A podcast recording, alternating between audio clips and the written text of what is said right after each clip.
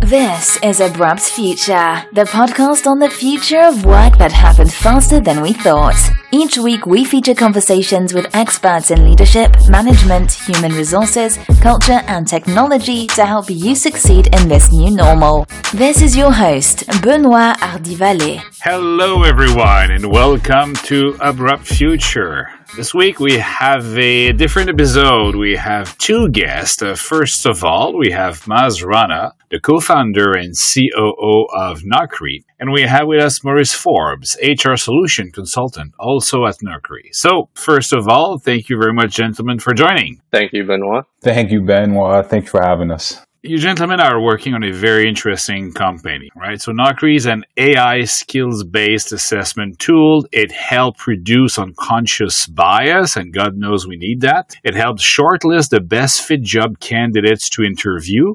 All that during the early screening process. First question, first of all, Matt, can you tell us about how that AI system can figure out who should be shortlisted and how does it increase diversity? Thank you for that question, um, Benoit. It's quite a complex question, but I'm going to do my best at uh, taking a crack at it. And, um, you know, so I think maybe before going into greater detail on that, perhaps it would be helpful to provide just a little more context on what we do. And essentially, what we've done is that we are we have asynchronous AI powered assessments that are science and evidence based. And the way in which we deploy such assessments varies. Uh, Benoit, it can be through video, written, audio, or a combination of the three. And we help with companies integrate various degrees of automation and assistance uh, that makes most sense to them through the screen to hired life cycle. And internal mobilization is also an area that we help with. So essentially, what we're doing in our assessments is evaluating for predictive,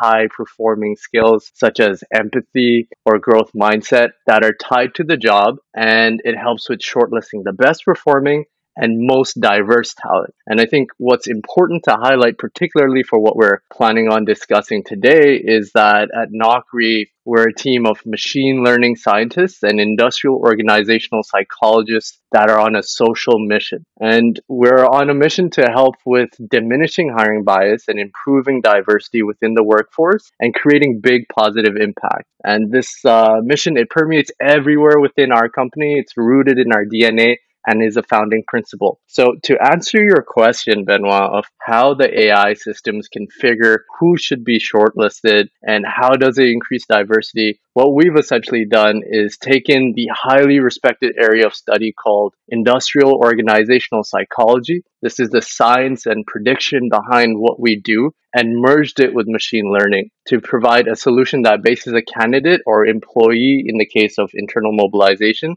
eligibility solely on merit and not their gender, their race, their physical appearance, or even their sexual orientation, as an example. And one of the key technical milestones that we were looking to accomplish at Knockri was to build a technology for good. We took great lengths to ensure we're evidence based and explainable in our automated assessments, and that means having an end to end approach to reduce as much bias as possible. And I'm going to try to make this relevant on uh, to Knockri, but also try to open it up and share best practices for machine learning algorithms and their specific use case in talent and transformation in the hope that it helps educating some of your listeners. So essentially, we know about blind hiring, right? So blind hiring has some merit, and many times just removing resumes and making them blind is effective. But to a limiting degree, it's like a band aid solution. And what we challenge ourselves to do is to take it levels beyond just this and drive for transformational change with the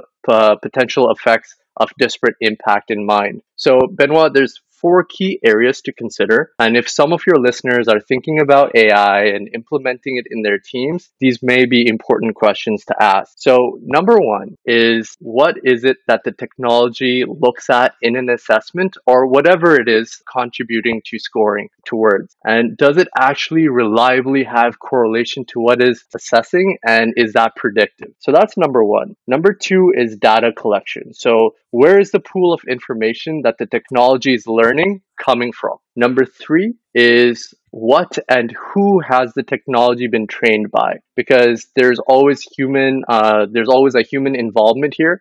and we want to consider how it's being implemented. And fourth, fourth, and certainly not least by any means, is what quality checks and assurances are being taken to reduce bias. So as we were building Knockri and our technology, these are the four questions that we asked ourselves to make sure that we were uh, answering them well and executing on them uh, to a great degree. And if I may, just like, you know, a common pitfall in machine learning is using historical data to train your algorithm. And this can perpetuate biases even further. We've seen this happen with Amazon and their resume screening tool, where it was disproportionately overlooking women candidates, uh, which is why on our end, we spent a lot of time and resources to make sure that we get this right and have a proprietary data set that is full spectrum and representative of cultures, races, genders, and accents. But we've been fortunate. I mean, we've deployed across 84 different countries. Uh, that's helped us tremendously in accomplishing this goal of diminishing bias. With that being said, though, Benoit,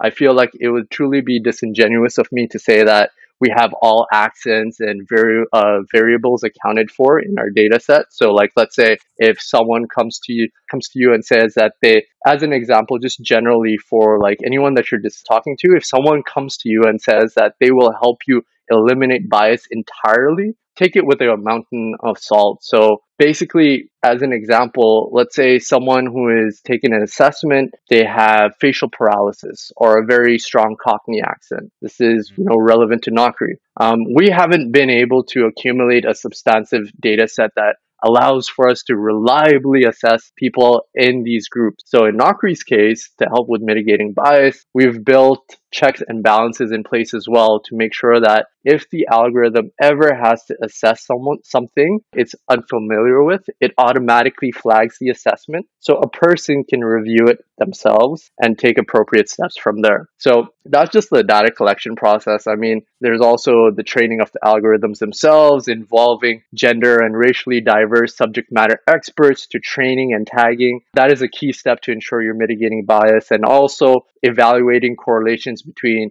you know your AI's recommendations and those subject matter experts, things like inter-rater reliability. But of course, that those are very important steps. But also having ongoing algorithmic and de-biasing checks is also essential in accomplishing the goal of reducing bias. So just one example, and I think I'll leave it there, is that uh, let's say you have a, a protected group such as ethnic minorities, and you want to, if if you can potentially predict back that a person is of ethnic minority due to their score, that tells us that there's a leakage in bias and will prompt us to identify that leakage and correct for that bias. So we run these type of algorithmic checks constantly and it provides value towards what we call our normative data set that's pre-vetted for things like bias. So it's an end-to-end process, a holistic process um, that we made sure to kind of be involved with. So it stays true to our mission as a company to help with uh, diminishing bias in hiring. Because it's not like there's a single tool or mechanism or steps that that increase diversity, right? It sounds if I if I summarize,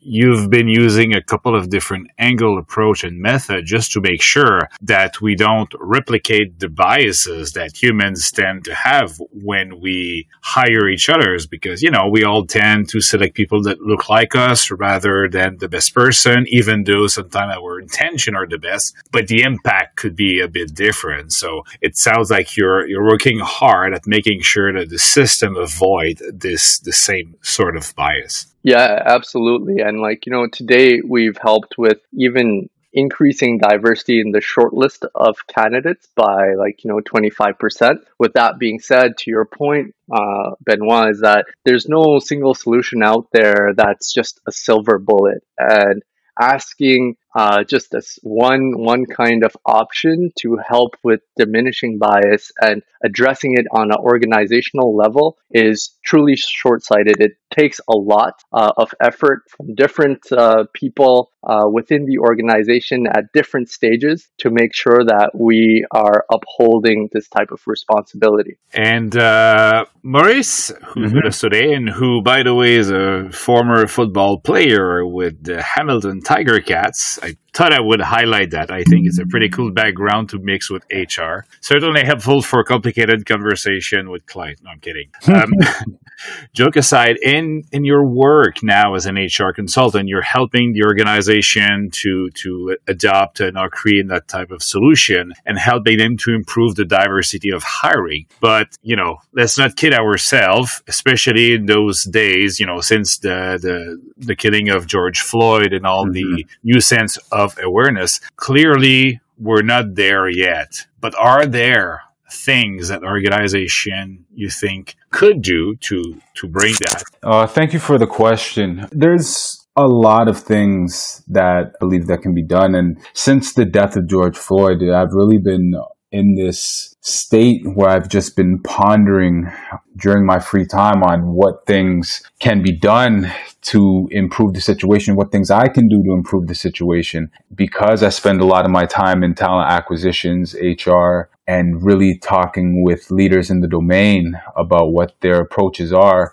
I believe I've come up with a few strategies. And as far as corporate responsibility to the future of work, I think it starts with companies investing in their local communities. Um, investing in communities where minorities and protected groups live, obviously it shows a, it's a big statement being made to the employees and the colleagues uh, that come from these groups within companies. But when I think back to when I was a kid, having companies come in and expose themselves to lo- local groups and minorities and children of those groups allows them to see a world outside of regular programming. So when I think back to myself, I think about television and the only companies that I know really existed were companies that were in commercials, companies that, or, or like sports teams. Like when I think about what I wanted to be growing up, I wanted to be, you know, Michael Jordan. I wanted to be the things that I seen on TV,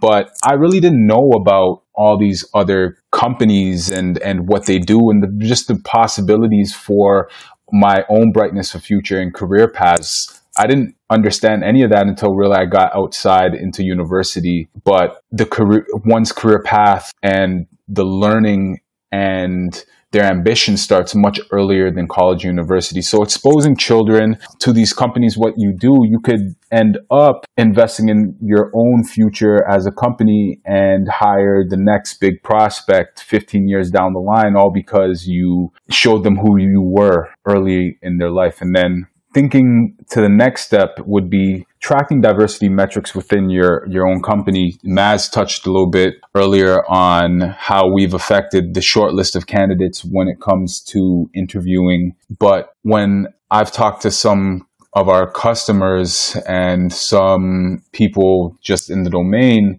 not a lot of leaders and not a lot of companies have accurate metrics on the incoming applicants.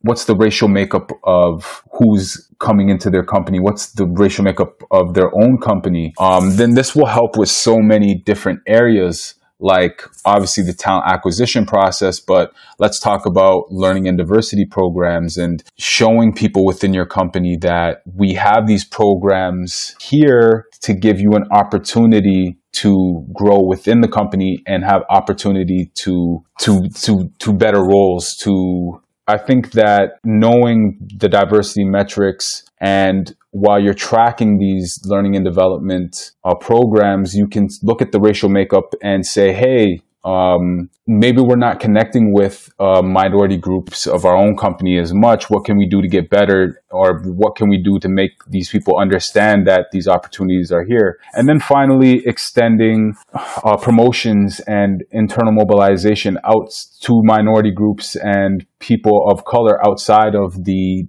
diversity officer role. I think is something that companies can do to really put their money where their mouth is and take further steps than making state public statements. And and I, I like the, the first point you make because we think about improving diversity at all of the steps in the employee life cycles, right? And you showed how all of these milestones are important. One interesting learning here for me is thinking also in reaching out before they even show up at the door because as much as your hiring process can be unbiased, in the end it's also dependent on who is in your your talent pool. So if your talent pool itself is not that diverse, even an extremely fair process will not necessarily bring a true diversity of people. So by reaching out to this community, you increase the visibility of, of the brand and start creating a relationship beside your traditional network uh, because there's a good chance that these networks have a single type or color.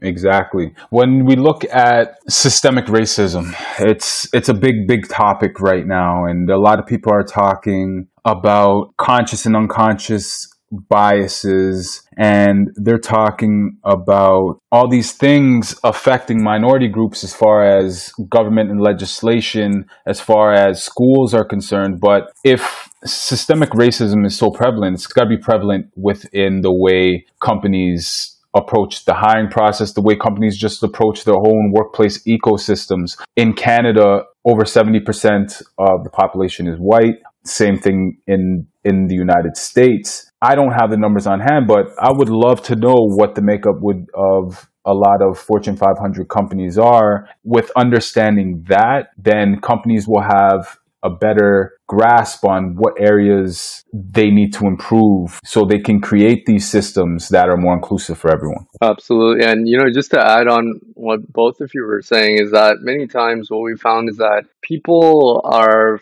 fishing from the same pond and expecting a different result, right? So that uh, that in of itself is obviously an ineffective way of going about tackling things like diversity and inclusion. And you know what's interesting though is that diversity, inclusion, belonging, you know, these are like very easy words to just like rhyme off. They sound good together. And we've been using these words, particularly in the last like four to five years, to make ourselves feel good. But now it's becoming to, you know, truly, I feel like it's becoming, beginning to rather ring hollow. And people want to see action and tangible results, especially given what is happening in the state of the world today. And there's, I feel like there's a lot of window dressing that's just happening even right now given the environment. Companies are trying to capitalize on the quote unquote trendiness of what is going on and they're publicly showing solidarity, which is great and progress for some. But as you know, these protests begin to ease and people get off the streets, I feel like this fight is going to go to the workplace. And if you're a company making just like, you know, these statements right now, and they might not be truly what you believe or what you plan on enacting, you're going to be in trouble. And your work, your teams, they include black people and people of color, and they're going to expect better from you. They're going to want to see action and they're going to want to see results. And where you stand in this will define and affect your company going forward. So it's something very important to take into consideration. This isn't especially important, I feel like, here at home in Canada. I feel like we have a problem of not acknowledging that there is a problem at home we think that we're different, which is not very true in a lot of cases. Yeah, because we think that, you know, we're not like the other countries, we're better than some others. So we have, I think, what could be a false sense of security about our own systemic racism. Yeah, to jump in there, I think that we've made tons of progress as a nation, especially when we, we look at the close proximity we are to the United States and some of the problems we have that, that are going on on down there. But one of the biggest things for me that I noticed is the Canadian perception of we don't deal with the same systemic racial problems that they do in the States. And for me, is racism not racism if not is not racism is, is not racism? Like since when is there this spectrum? It's all the same evil, it's all the same bad. It, it all affects people negatively. Like we look at our own history with with with um, racism, it's like the progress we've made, we've kind of used it as an excuse to sweep our own history underneath the rug. And we kind of use it to absolve ourselves from seeing opportunities to improve within our within ourselves. I have a huge family history when it comes to racism within this own country. Juneteenth, which is this Friday, is something that means a lot to me because my great great grandfather is an escaped slave. And some of the history that happened upon his arrival to Canada and some of my dad's history as far as um, his experiences growing up in, in Africville, Nova Scotia, which was a uh, small black settlement that was created because of the Underground Railroad and the influx of blacks that came into the country. I bring this up and my friends and colleagues don't even have never even heard of this place. Like my dad grew up in an all black township, which is basically segregation, and went to a a school. It's called the Shelburne School for the Boys, and it was a troubled boys school, but really it, that's just a pseudonym for for minorities. So my dad would to this day would call it the colored boys school. And there's like this is a part of our history. There's things that go on with the Aboriginal community, and which is a community that I'm also a part of because when my great great grandfather came here and escaped slavery, he created he started a family with a Aboriginal woman, and they created like my history, right? So it's like there's so many um, little things that we may not think is inflammatory racially, but it really is. We look at like uh, Doug Ford a few weeks ago said we don't suffer the same systemic racism that they have in the states, and then have had to redact that statement a few days later. The RCMP chief the exact same thing. She said the same thing had redacted a couple days later. In Canada, we don't have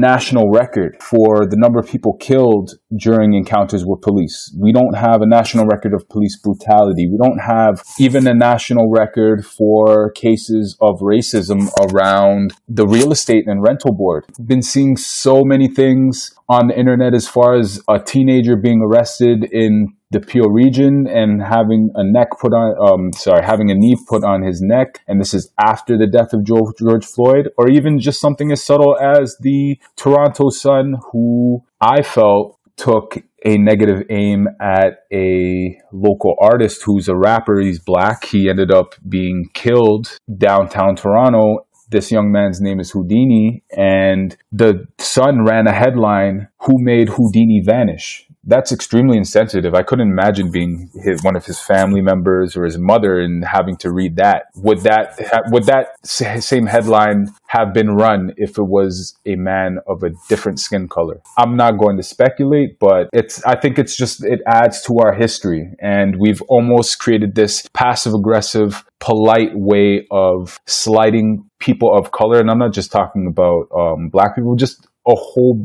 there's just people in general have been feeling this way for a long time. And last time uh, we talked you were uh, highlighting the fact that we tend to forget but amy cooper the person who famously called on the police because a black man was supposedly doing something wrong in, in central park is actually canadian Absolutely. And you know, before all this happened, we all willfully said it's different in Canada, right? And Canadians are not racist. People didn't want to accept the privilege that many of us have that the black community isn't afforded. But to your point, Amy Cooper kind of shattered that entire belief.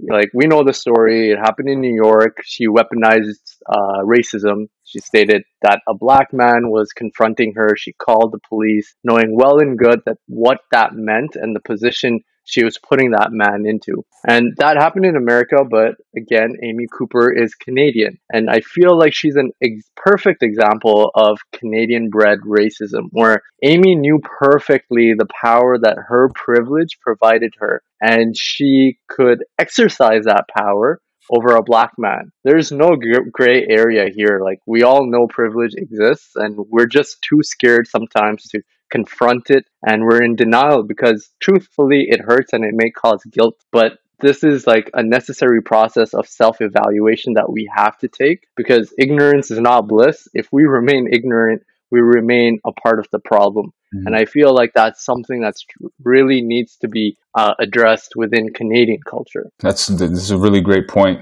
right? It's it's it's part of our culture. We like look we Amy Cooper that incident gained national headlines, and that was a Canadian woman. Let's we can look at another Canadian uh, woman, Jessica Mulroney, she just is in headlines right now for using her privilege and weaponizing her privilege against another woman in her industry who's black and just basically saying that she can just ruin her reputation and basically erase her career because of how influential she is. And the reason why she even uttered those threats is because she felt threatened by a generic tweet or a generic social media post for a call to action from um, people who have a platform, from people who have an influence. It's almost a blessing in disguise, in my opinion. I think a lot of people have been looking at 2020 as um, a year of change and looking at 2020 as a year when a lot of stuff hit the fan. But I look at it as a year where we've been shown so many opportunities for improvement and we've been chased to our homes and and now we have to sit down and deal with these long-standing issues that have been affecting us. Racism which has been affecting us for so long we can no longer distract ourselves and um, personally it's awoken something with me to where i see a correlation in my career and how I can help the issue with what I do every single day. And it's it, 2020 has truly been a blessing. To, yeah. to keep on, on the, the theme of racism, Maz, I, I'd like to hear a little bit more about the background that led to the creation of Knockri, because there's part of it that's still very, that resonate with, with our current context. The inception of Knockri, there were so many different things that like drove towards us beginning our company and why we started it. And the main reason, one of the greatest reasons, was experiencing bias within the hiring cycle ourselves personally. So Jahanzeb, who is one of the co-founders here at Knockri, he was applying to jobs and he was, you know, going all out. He was sending his resumes everywhere and he's pretty well experienced, well-rounded individual. Um, you know, I can personally vet for him. I've known him since grade nine and he wasn't getting any callback. And during that time, we were doing like a lot of research for a different company that we had while we were hiring. And I came across a few articles that it said that, you know, ethnic sounding names usually are correlated to having poor soft skills or poor communicational skills. And they're used as a means to be biased towards people, especially during the application process. So what we did was that we did a little bit of an experiment. And I mean, the time John Jahanzeb was like pretty um, desperate for getting a job. He had just left that uh, business that we had started together and he wanted to get back into the industry. So we went through different names. You know, we tried Jason, we tried James, and within four to six weeks, he landed a job at the same companies that he was applying to before with his original name. And that was a stark kind of uh, reminder as to what the climate is. And slowly but surely, like, I mean,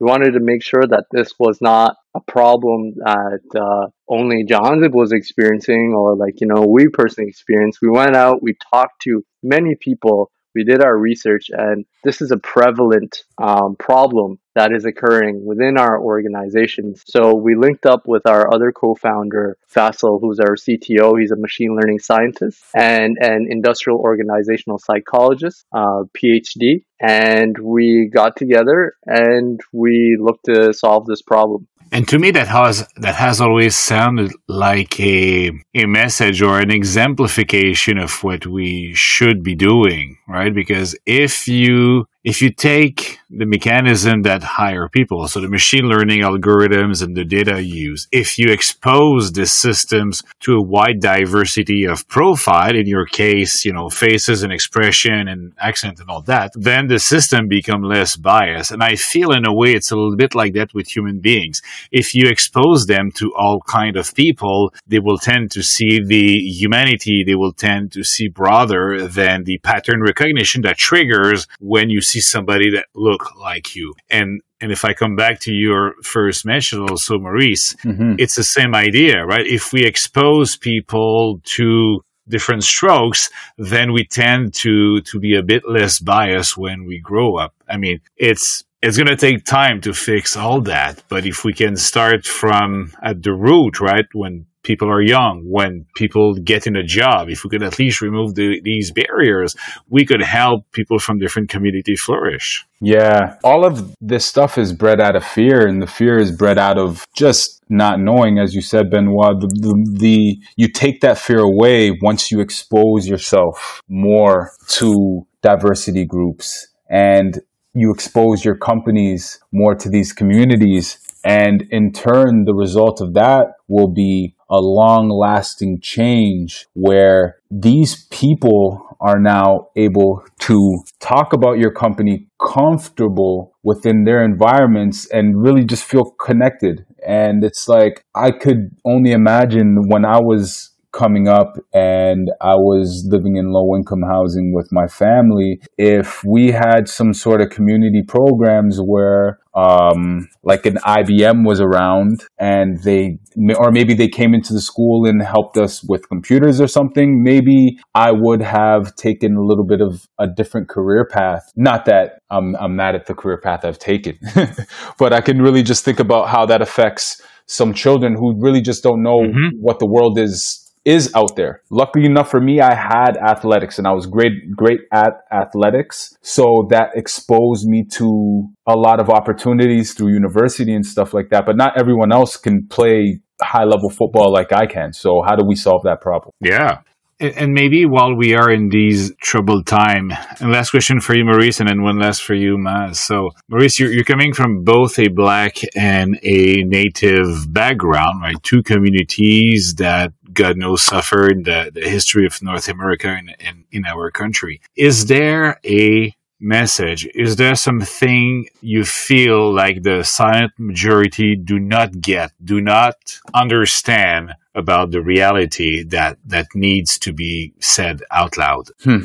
I think that as far as the majority, the thing that they need to, to know the most is, is that these issues are prevalent. They need to understand that just because they don't see it, there's a whole world going on outside their vision. And a lot of people I feel are having a hard time understanding what to do in these moments. And I think it's my personal opinion that the best thing you can do is connect with a colleague, connect with a friend and listen to their story and, and through empathy and through love and understanding, you'll, you'll see their experiences. You'll see their parents' experiences. And I think when that happens, you'll know what to do. You'll know what actions to take. Because a lot of my friends, I feel when I talk to them personally, the thing that hurts them the most is being told that, you know, everyone matters and we sh-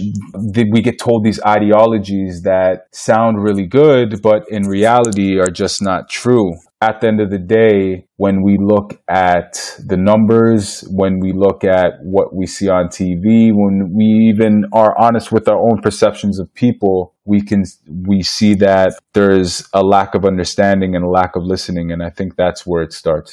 Thank you. This is a this is a powerful message to ponder about and repeat. And Maz, my last question for you is where can we learn a little bit more about the work that you do, your thinking on diversity? You guys are very active. Where can we find all that? Yeah, um, for sure, Benoit. So, of course, you know, first uh, great starting point is just uh, checking out the Knockri website um, and seeing, you know, what we're about. But uh, we're very active on LinkedIn as well as a company, you know, so feel free to search Knockri on LinkedIn follow them personally. You can follow myself and Maurice as well, um, where we tend to put out a lot of content about things like diversity and inclusion and how they relate to talent acquisition and talent transformation. So those would be great places to start.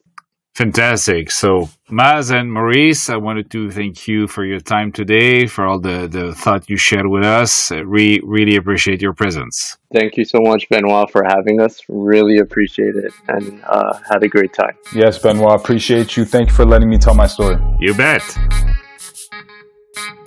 This was Abrupt Future, the podcast on the future of work that happened faster than we thought. I hope you learned something valuable. If you enjoyed it, please subscribe and any feedback or rating is greatly appreciated. On LinkedIn and in real life, my name is Benoit Hardy and I thank you for your time.